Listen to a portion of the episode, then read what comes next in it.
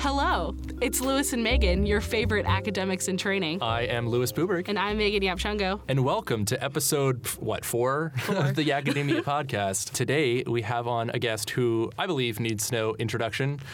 But you probably do. But yeah, you probably do because you don't know who it is. People don't know her. So would you like to do the honors of... We have Summer Star with us today, who is a unicorn of a person, our dungeon master, and the recipient of the GRFP. Yeah. Dungeon master, seance aficionado, is that fair to say? Yes. Yeah, probable witch. Spiritual master. Knitting extraordinaire. Witch. Knitting extraordinaire. Yeah. I think that's a pretty good... That's a pretty good introduction for someone. If I could put that on a CV, that'd accurate. Be the whole thing. It's like what would come underneath you if like you did that like that show. Like, yes, like you're being interviewed on like MTV Next. No, oh, okay. I'm sorry. Wow, that's a bit too very. You know when you're watching like a documentary that says like Charles Penguin Expert. Yeah, like, it's like two truths and a lie. Yeah. I love mushrooms. Mm-hmm. I had wolf puppies and I've met Dave Grohl. Wait, what was the first one? I love mushrooms. So she hasn't met Dave Grohl. No. Okay. I thought I met Dave Grohl one time, but it was just some guy that looked like Dave Grohl. Oh my God. Did you hear what happened? No, you guys heard. But our friend Wes today, he saw our other friend John in the hallway like collapse and like spill a bunch of things. And then Wes like went up to him and was like, ha ha. And then the guy looked up. And it wasn't our friend. It was a random guy. It's not John. Oh no. He ran away. Yeah. Do you want to, you can't take that off. Why? Because you can play with it the whole time. It's going to click. Can you hear it? Yeah. Yeah, I see a blip. Okay. Okay, I can take that off because I will mindlessly play with that. I'll take mine off too. The whole time. Solidarity. I'm going to leave mine on because I don't have problems.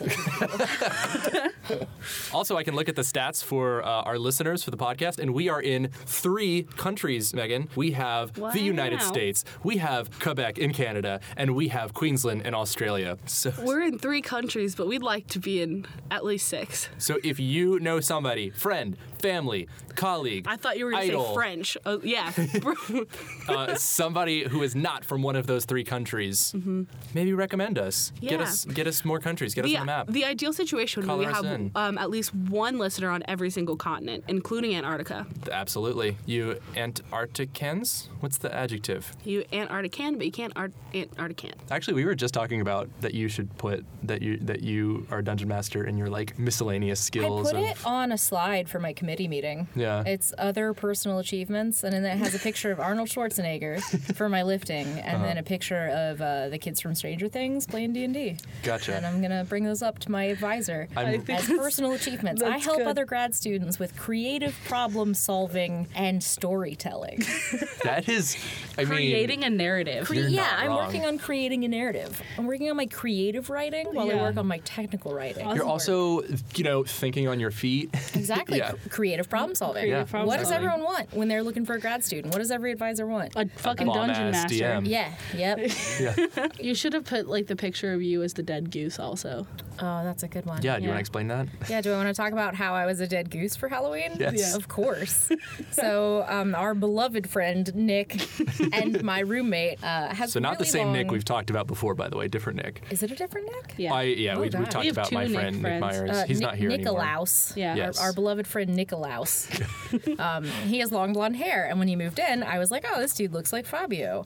And my favorite story in the entire universe from the beginning of mankind's written history is the story of how on March 30th, 1999... Oh my God, you know the day. ...at Busch Gardens, Williamsburg, Fabio was called in by the park to play the role of Apollo on their new ride, Apollo's Chariot.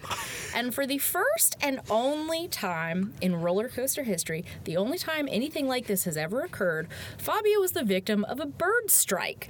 Fabio's face collided with a migratory goose that was nesting nearby. It broke Fabio's nose. Was it head on? I don't know that. I think it actually hit the cart and then bounced up into Fabio's face. But I like the narrative better that Fabio murdered a goose with his face.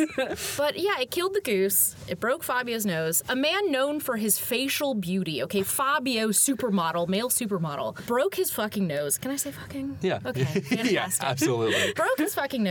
Killed the goose. PETA is also from that same area of Virginia. Their headquarters is there. PETA was up in arms. We've got to shut down this roller coaster. It's a problem for migratory birds. Okay, that's the only time anything like that has ever happened. Yeah. And so for Halloween this year, earlier, we went as Fabio, my roommate, who did an excellent Fabio, by the way. It was good. Absolutely fantastic. And he had he had an open shirt, and then of course he had the blood on his nose. He spoke in a strange accent all night. It sounded like Austrian, although Fabio Lanzoni is Italian. Yeah.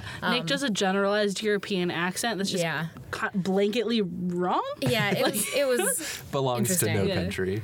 Yeah. And I went as a dead goose. Yep. Sexy dead goose. You gotta make it sexy. It incorporates all the elements of Halloween. You've got sexy. You've got DIY. You've got geese. You've got joke from 20 years ago that no one else thinks is funny but you and your roommate. It's all the things. You planted that story ahead of time. I did. You made sure that I would primed know everyone. Well ahead of. I like to think, have you just been for the past 20 years? Have you been looking for your Fabio to play this part? I think fate intervened here. I think I wasn't looking for it, but when it happened, it was, It's when you know, you know. When you know, you know. It's like when you find your soulmate. Nick is my Fabio soulmate. He's your soulmate for that one costume. He is, yes. Yeah. And then my costume before that I overplayed for a few years was Sharknado, N-A-T-O, and it was just a shark shirt, a shirt that I had Velcroed these cardboard sharks to, and I glued little country flags to them, and then I had a helmet with the NATO symbol on it, and that was Sharknado, and I'm very proud of that. Honestly, Silver wins Halloween every year. I really like visual puns. Yeah. That should have been my intro. This is Summer Star. She loves visual puns. We'll put that in the title. Love it. Love her visual puns. We have to come up with a pun then for my name and episode title. I feel like that would be easy, right? Because both of your names are technically objects. Or no, Summer's not an object. They're Summer's concepts. A concept. Yeah. No, a star is an object. Star is an object. Well, unless you're thinking about a superstar, a media star. Oh, then that is, I didn't even think about that. Also, yes. I would just like to note that everyone's name is a noun. You are hooked on phonics, aren't you? I was hooked on phonics as a child. Do you want to talk a little bit about this campaign that we're working on? There's one specific part that we have to kind of censor ourselves about, and it has to deal with my character. Oh, is it the little boat? Oh, no. No, just because... The Yeah. Okay. I'm just playing out of a book. This is a good segue, honestly, into my research, because this is my first ever time... Mm. DMing a Dungeons and Dragons campaign. Uh-huh. So I wanted to play out of a book to make things easier for myself. And I went down to the nerd store and I bought Salt Marsh because I work in salt marshes. And I thought it was very apropos. Serendipitous. One of those words. One of them big words. One of them Scrabble words. Yeah. It seemed appropriate for a group who is largely comprised of marine scientists, I think. Yeah. This is two things that I want to say. The first one is I've decided when I'm a professor established, I know what I'm going to go crazy on and lean really hard into. And Summer has a plan. Oh, my 50-year plan? Your 50-year plan. Career plan? Why don't you tell us your ultimate career plan, and then I figured mine out yesterday. Okay, all right. Yeah, so I want to become a very well-respected researcher in wetland ecology. I'm moderately well-sighted. You get invited to give talks. Exactly. I have, a good source of funding. Maybe I've gotten the career grant. And then once this is secured and I've established tenure somewhere, I want to just do a hard 180 into paranormal research. I just want to go full, just hard sinned on ghost hunting.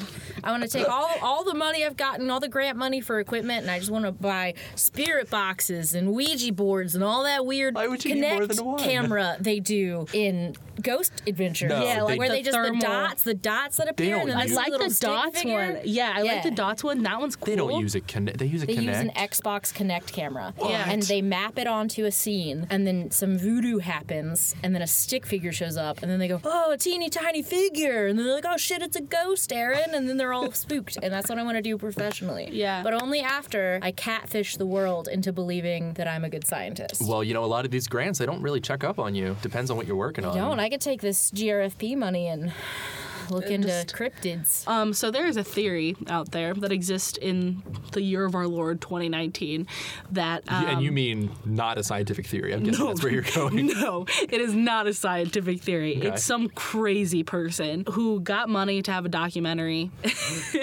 It's basically a theory that you had ape evolution, and half of the apes went to the land. We're still land apes. Regular old apes, if you will. And the other half returned to the sea. Okay, like, yeah, there's apes that became humans. That makes sense. That stands. But these people are like, some of them went back into the water. And it's illustrated by a beautiful photo of just a chimp charging into the water.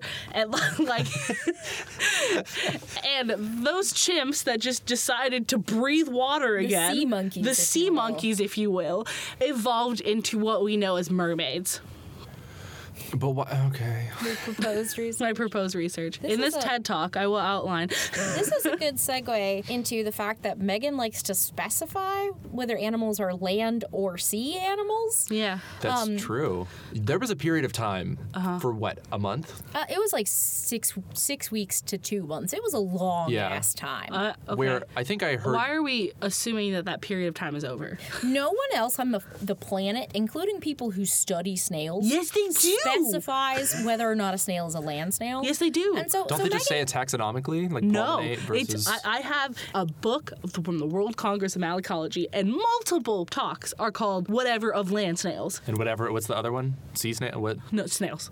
Okay, so it's land snails or snails. Yeah, but like, I mean, like, you know, they're like the water boys or the land boys. Well, nobody else calls them land snails. And there was this period of time where Megan was going around the department asking everyone to bring her land snails so she could barbarize them and rip out their mouth parts. Yeah, literally cut out the closest thing they have to a tongue. She got so mad at me and Taylor because we had all these periwinkles that follow us home on our clothes after we do field work, and they're all in our mesocosms, and they're in all the dirt we bring back. And she was like, well, why haven't you brought me any? And we're like, well, because you specified land snails, not wetland snails or ecotone snails. You know, you specified land snails, so we thought these were excluded. We thought Littoraria was excluded from this by your specification. Yeah. So wait, to be clear, is this a side project? No. No, I just like Radula. It's just a weird hobby. Wait, that's a side project. It's not part of your research. It's not going to result in a publication. Oh, it's not a publication or anything. That's what I'm saying. So no, this is just a side funsies. I know, that's what I call it. It's just a hobby. Yeah. That's what I'm saying. Which is horrifying. I'm not arguing with any of you. Yeah, but I don't like your verbiage. I think it's verbiage. I think it's verbiage. It's verbage. One time I almost got arrested by the snail police. This is human men who came to my house to arrest me for having snails. What had happened was, I had some escargot once a long time ago, and I said, geez, this is delicious. Right? I would like to have some more of this. So I did what any reasonable human being would do, and I bought snails on the internet to start my own snail farm in my closet. And so I went to the internet, as you do, and this is back before the dark web was a thing. Uh-huh. So I went on eBay, and I just typed in snails. I wanted to make sure I wasn't buying any illegal snails, so I looked up the federal registry of what snails are legal to. Because you're buying these from overseas. No, I bought them from in the States, but I wanted to make sure because, for example, giant African land snails are a huge agricultural pest, and they're actually popular pets, so those are federally banned. Gotcha. So I wanted to buy some Helix aspersa, not listed, A-OK, totally safe. I bought some on eBay, I bought 4, because I'm like, I'm going to do it on a small scale and make sure it works. Then one day there was a knock on my door, and this was when I was living in Boise, Idaho, and it's the U.S. Department of Agricultural Department, I don't know, the USDA law enforcement branch. All right, and they came to my house and they said, are you Summer Star? And I said, yes, I am. And they said, did you buy some snails? And I said, yes. And they said, those are illegal. You need to get them for us right now. Oh, and so I had to surrender my snails, and they murdered them right in front of me. And then I said, wait, are you serious? Yeah, they put it in alcohol. Oh. And then I was like, am I in trouble? And they were like, we'll talk to you later. And they left. And then a month later, they show up at my house again with a strongly worded letter. And they said, you aren't in trouble because we think you didn't know, but don't ever do this again. So it was illegal to move them across the border into Boise. That just seems just surreal. It was wild. It's one of my favorite stories to tell undergrads when we do like the snail dissection lecture, to be like, hey, you know the species we're dissecting? I almost got arrested for trafficking it. Wow. But in Boise, in Idaho, it is illegal to have 4 Helix aspersa in your home, but it is not illegal to have wolves in your house. Where did you get the wolves? Craigslist. I thought that they happened. I thought you were being hypothetical. No, wolves are illegal to own in Idaho. I got on Craigslist and some dude was on there and he's like, my mom says I can't have these wolf puppies. Will someone foster them for me while I get out of my mom's house? And I said, how fun. What a fun idea. Oh, so he's going to take them back. He was going to take them back. Right, exactly. So I was just going to hold them for a friend. These aren't my wolves. I'm holding them for a friend. Right. And so he brings these wolf puppies over with a big bag of dog food, and he gives me like $80 to foster these wolves. All right? I don't know if you know this, but wolves don't make good fucking pets. No. I was cooking some ground beef on my stove one day, and I come into the kitchen, and they're on the fucking stovetop while it's on, just eating ground beef. And I was like, get off the stovetop. And they just looked me in the eyes with no recognition of my superiority as a human. You are not the alpha of that pack. No, absolutely not. Are they loud? Oh, they're loud and they're huge. Did he take them back? He took them back. Okay. Oh, okay. After like 2 weeks of this, I emailed him and I'm like, you need to come get your wolves? That's like $10 a day. Oh my God. Ripped off. That's another interesting anecdote about myself. Uh-huh. I have the world's worst tattoo. Wait, which one is that? This one? Yeah, this one. Yeah. I have a tattoo on my left shoulder of a 1986 Toyota Corolla. It is two, right? Two cars. One is an RX-7 and one is a Toyota Corolla. So what made you get the Toyota Corolla? Initial D, the anime about drifting. Perfect. Yep. It gets worse. Not only do I have a car tattoo, but it's from a fucking anime. And it's not even good. Like, it's not even a good tattoo. It's not even somebody could at least be like, oh, it's artsy at least. Yeah, no, it's horrible. I got it done by a meth head at like 3 a.m. in North Carolina. All right, on the eve of my first wedding night. I didn't know that. This is so much more context that I didn't know. Yep. This is amazing. Yep.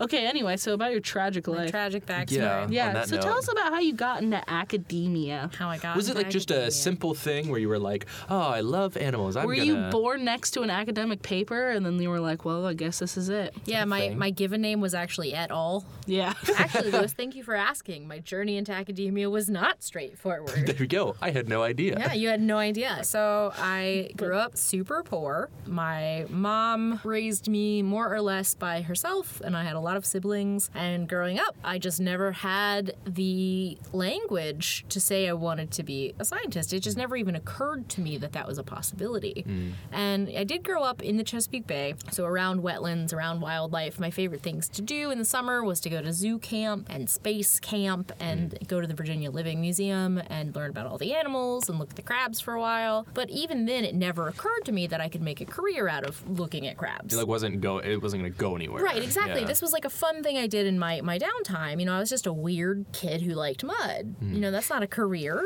And then I was also always teacher's pet. And if someone had told me when I was 12 that I could make a career out of being teacher's pet, I would have been floored. But I had no idea that was possible. And so I think, you know, you see a lot in television where in high school somebody sits a kid down and they're like, oh, well, what do you want to be when you grow up? What colleges are you looking at? You know, your guidance counselor helps you, you know, fill out college applications. Mm. I never had that because I think every single person in my life also just expected me to go into a trade or work at a gas station like everybody else in my family. Mm. And so I never really realized that I could do that. I started to go to community college when I was 17 during my first bout of homelessness. Mm. And I was actually studying computer science because that was something that I could get an associate's degree in and then work. And while I was doing that, I was also working full-time at Walmart. And that gave me burnout really quickly. Mm. I don't know if you've ever worked full-time and gone to school full-time, but it's not fun. Yeah, I did while I was in community college. Right. It's not a good time. So I joined the military. And I was super overweight, so I had to train really hard to get into that, but I scored really high on my ASVAB, got into the military, and I said, I want to be a jet mechanic. Because at the time, you know, I had a $400 car that I'd bought off Craigslist, and I'd been fixing it out of necessity for a while. And so in my mind, I was like, well, I like turning wrenches. I can do this. So I went into the Air Force, became an F-15 jet engine mechanic. Did that for a while. It is not for me. I do not have the gift of mechanical intelligence. Kudos to all the people who do. That is beyond me. I did get a degree in it, so I have an associate's degree in aviation maintenance technology from the Community College of the Air Force. Wow, I didn't know that. To get that degree, I went to several colleges online, just kind of accruing credits. I took a lot of CLEP tests where you can test out of college credit. Got that degree. degree, got out of the Air Force, and started going to Boise State. And while there, I was studying biology, but I don't really remember why. I think I had aspirations of becoming like a lab tech. And we had a writing assignment in English 101 that was about place. And there was a dam near the town I lived in when I was in the military where there were a lot of white sturgeon below the dam. And white sturgeon are super fucking cool. They can be like 20 feet long. I've always liked Animal Planet, so river monsters has always been a favorite of mine. Yeah. And, you know, when they talk about the white sturgeon, it just blew my mind. And so I wrote about this dam, and for the assignment, I emailed a biologist at Idaho Power. And we were emailing back and forth about the sturgeon and how the dam affected, you know, their life history and all of that. And I kind of said casually, like, oh, you know, if you're going to go sample sometime soon, I'd love to go. Yeah. And he said, well, sure. So I got to go out on the sampling trip with him, pulling up, oh, I don't remember what they're called, but these long lines of net. And we actually pulled up a sturgeon. It's 8 foot long fish. Never seen anything like it in my life. And I was just floored. And I think that's what really started like the drive to continue through my biology degree. And so at this point, I'd been in undergrad for 8 years, just taking classes here and there. And I eventually moved back in with some family in Georgia following getting out of the military, and finally buckled down and got my bachelor's degree in biology. And I started doing undergrad research with a fish physiologist. So she worked with lake sturgeon. And I was like, oh man, I had this super cool experience doing field sampling for sturgeon species out in Idaho. Wouldn't it be cool to do that as a job? So I started working with her, and we had a tragedy and lost all of our larval lake sturgeon for our experiment. And so I was taking a research credit with her. You know, I came to her and she's like, well, you could take an incomplete and we could do it again next semester. You could drop the class, all this stuff. And I said, well, what if I do like my own project? So I proposed this project testing water chemistry and looking at historic amphibian populations using GIS. And so she let me do that, and I kind of fell in love with analytical chemistry, which I was never good at. And at the time, I was also taking, I was TAing for biology and TAing for chemistry. And about 6 months before it was time to put in grad school applications, I said, maybe I could go to grad school. And even at this point, even feeling kind of the passion that I was starting to feel for fishery science and water quality and chemistry, even then I was still like, I won't ever be anything more than a lab tech, you know? And so I started to have this idea that maybe I can actually do this. And I had a biochemistry professor, God bless her heart. I cannot do biochemistry. I'm very, very, very bad at it. And she saw something in me that I could not see at the time. And she really encouraged me to look at grad school. And I did. And I got rejected from all 6 colleges I applied to, saw this position on a job forum, applied, somehow got in. And this is like, I absolutely feel kind of called to the priesthood, if it were. I feel like I finally found my place. And so you said you're bad at biochemistry. Very bad at biochemistry. So what do you do now? I do biogeochemistry. Yeah. You add the geo in there. Are you good at geology? I'm good at geology. Okay. I'm good at geology. I like chemistry. Yeah. And I like biology, and I like geology. I don't like biochemistry. I like the part of chemistry where we're talking about nutrients and metals and things like that. I just don't like the part of biochemistry where we talk about protein synthesis. Yeah. That's fair. I don't know Krebs cycle. At this point, you know, it's, what is that? At this point, I'm afraid to ask. At this point, I'm afraid to ask. Yeah. I'm going to have a master's degree in biology, and I could not tell you what the Krebs cycle is. Yeah. I've taught the Krebs cycle to students, and I still have somehow not retained any of that knowledge. Yeah. We don't have to be an expert on everything. I know more than both of you combined about denitrification. Yeah. But you know way more than me about anything about C. elegans. I still don't know what that is. And again, I'm too afraid to ask. But I still think it's important that you know more than your specialty. Oh, yeah. I mean, I do agree. I think that's something that's about the interdisciplinary. Yeah, and I talked a little bit about, for me, being in a lab where my PI does not work on what I work on, you know what I mean? Right. And how, like, that's actually been extremely beneficial to me. And there are probably lots of people who would not expect that or would think that, like, oh, you're not in the right place, you're wasting your time, that kind of thing, but I wouldn't trade it, you know what I mean? Right, and I think for me, having kind of this diverse set of experiences that we've kind of been talking about has really led to me being kind of a more creative thinker. So like what I'm studying right now, I'm looking heavily at fungal denitrification, which is kind of a controversial topic in biogeochemistry. I know that might not sound super polarizing for most people, you know, fungal denitrification. But I had the idea because I used to go mushroom hunting with my hippie roommate. And I remember one time we were out at this park looking for mushrooms, and we weren't having any luck. And I said, well, what's going on here? And this is back before I really knew what I was doing. And he said, well, this is a regrown forest. This isn't an old growth forest. So we're not going to find any mushrooms here. And when I came here, you know, my advisor had this really interesting site where we had this natural wetland versus a man-made wetland where they had pulled up all the trees and tried to put in a wetland, and it wasn't functioning right. And I just kept remembering that conversation I had with my roommate. And the first thing I thought of was, well, what if the fungus is messed up? And that led me down the rabbit hole of paper exploration. And I took it to my advisor, and he said, no, that's not a real thing. You know, that's not something that's happening. We would have seen it. There would be papers about it. And I pressed the issue, and sure enough, I've got this really cool, interesting topic. Got the GRFP, and I think a lot of that I have to owe to my weird background. Yeah, no, I agree. But I feel like you can tell when people have that kind of like one-track mind in a bad way. For sure. Like just from talking to whale them. People, like marine biologists who are like, I'm gonna study dolphins. I love dolphins. Right, I'm gonna study them. Yeah. And I think part of my, like, I don't know if you can call me successful. I'm still a grad student. We talk about you behind your back and say that you're successful. Right. And I think if I'm not bragging, I think part of my success is because I am kind of a fluid thinker. I'm open to new directions. You know, I never thought, oh, well, I'm definitely going to study sturgeon. You know, my life has kind of moved in this kind of snake-like pattern. I don't always see what's up ahead. And I think that is part of my success, is being kind of fluid and being kind of dynamic and resilient when it comes to ideas. I think if I had been like, I'm going to study fisheries and just stuck with it the whole time, I wouldn't be nearly as successful as I am. Yeah. I think D&D is a really interesting space for creating creative problem solvers. You know, I don't know if I'm a quick learner, but I like to think that every time I DM for you fucks, I get a little faster on my feet. You guys stump me literally constantly.